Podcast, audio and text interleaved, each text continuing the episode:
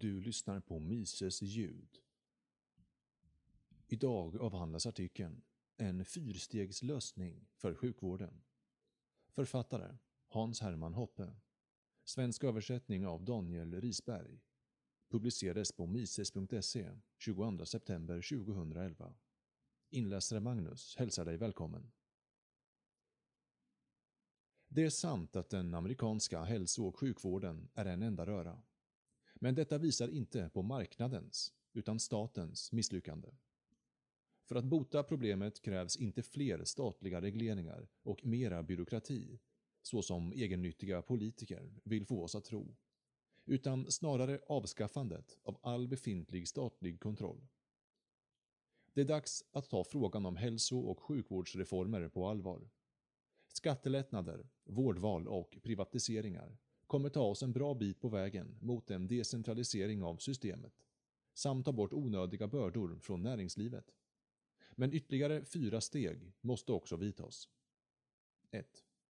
Avskaffa alla licenskrav för medicinska utbildningar, sjukhus, apotek, läkare och annan sjukvårdspersonal. Utbudet kommer nästan omedelbart öka, priserna skulle sjunka och vi skulle se en större mångfald av hälso och sjukvårdstjänster på marknaden.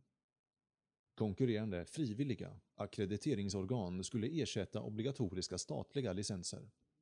Givet att vårdgivare anser att en sådan akkreditering skulle förbättra deras eget rykte, samt om deras konsumenter bryr sig om detta och är villiga att betala för det. Eftersom konsumenter inte längre skulle luras att tro att det finns någon nationell standard för hälso och sjukvården skulle de öka sina sökkostnader och bli mer kritiska i sina hälso och sjukvårdsval. 2. Avskaffa alla statliga restriktioner för tillverkning och försäljning av läkemedel och medicinteknisk utrustning. Detta skulle innebära slutet för Läkemedelsverket, som för närvarande hindrar utvecklingen och ökar kostnaderna.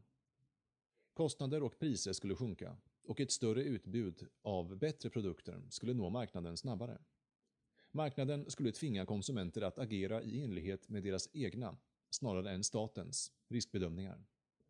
Konkurrerande läkemedel och medicintekniska tillverkare och försäljare skulle även ge allt bättre produktbeskrivningar och garantier för att skydda sig mot stämningar såväl som för att locka till sig fler kunder. 3. Avreglera sjukförsäkringsbranschen. Privata företag kan erbjuda försäkringar för händelser där kunden inte har kontroll över situationen. Man kan till exempel inte försäkra sig mot självmord eller konkurs eftersom utfallet ligger i ens egna händer. Eftersom en människas hälsa eller bristande hälsa ligger inom dess egen kontroll så är många, om inte de allra flesta hälsorisker, faktiskt omöjliga att försäkra sig mot.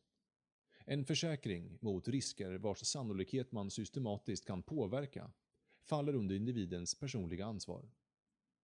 Dessutom tar alla försäkringar hänsyn till individuella risker, vilket innebär att försäkringsbolagen betalar mer till vissa och mindre till andra. Ingen vet dock i förväg och med säkerhet vem som skulle vara en vinnare och vem som skulle vara en förlorare. Vinnare och förlorare är slumpmässigt fördelade och den resulterande omfördelningen av inkomster är osystematisk. Om vinnare eller förlorare systematiskt kunde förutsägas skulle förlorare inte vilja slå samman sina risker med vinnare, utan istället med andra förlorare, eftersom detta skulle sänka deras försäkringskostnader. Jag vill till exempel inte slå samman mina personliga olycksrisker med professionella amerikanska fotbollsspelare, utan bara med de människor vars omständigheter liknar mina egna, eftersom det leder till lägre kostnader för mig.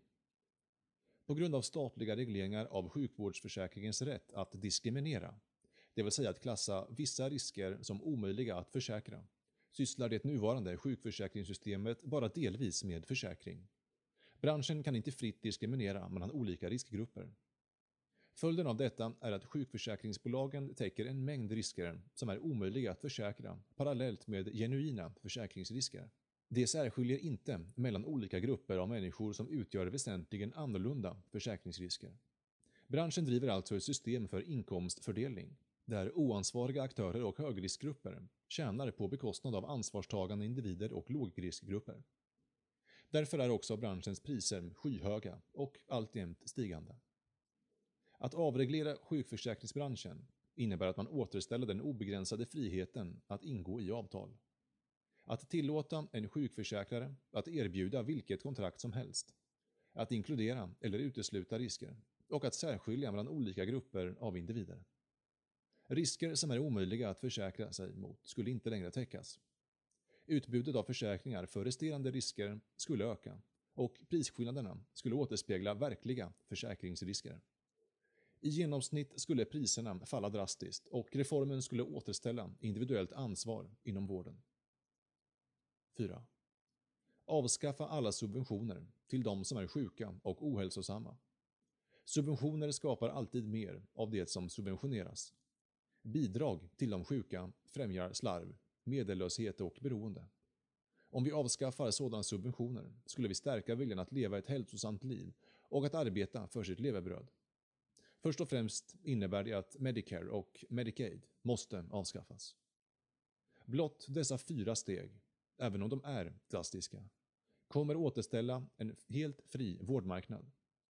Till dess att de införs kommer industrin och även vi konsumenter att lida av allvarliga problem. Three.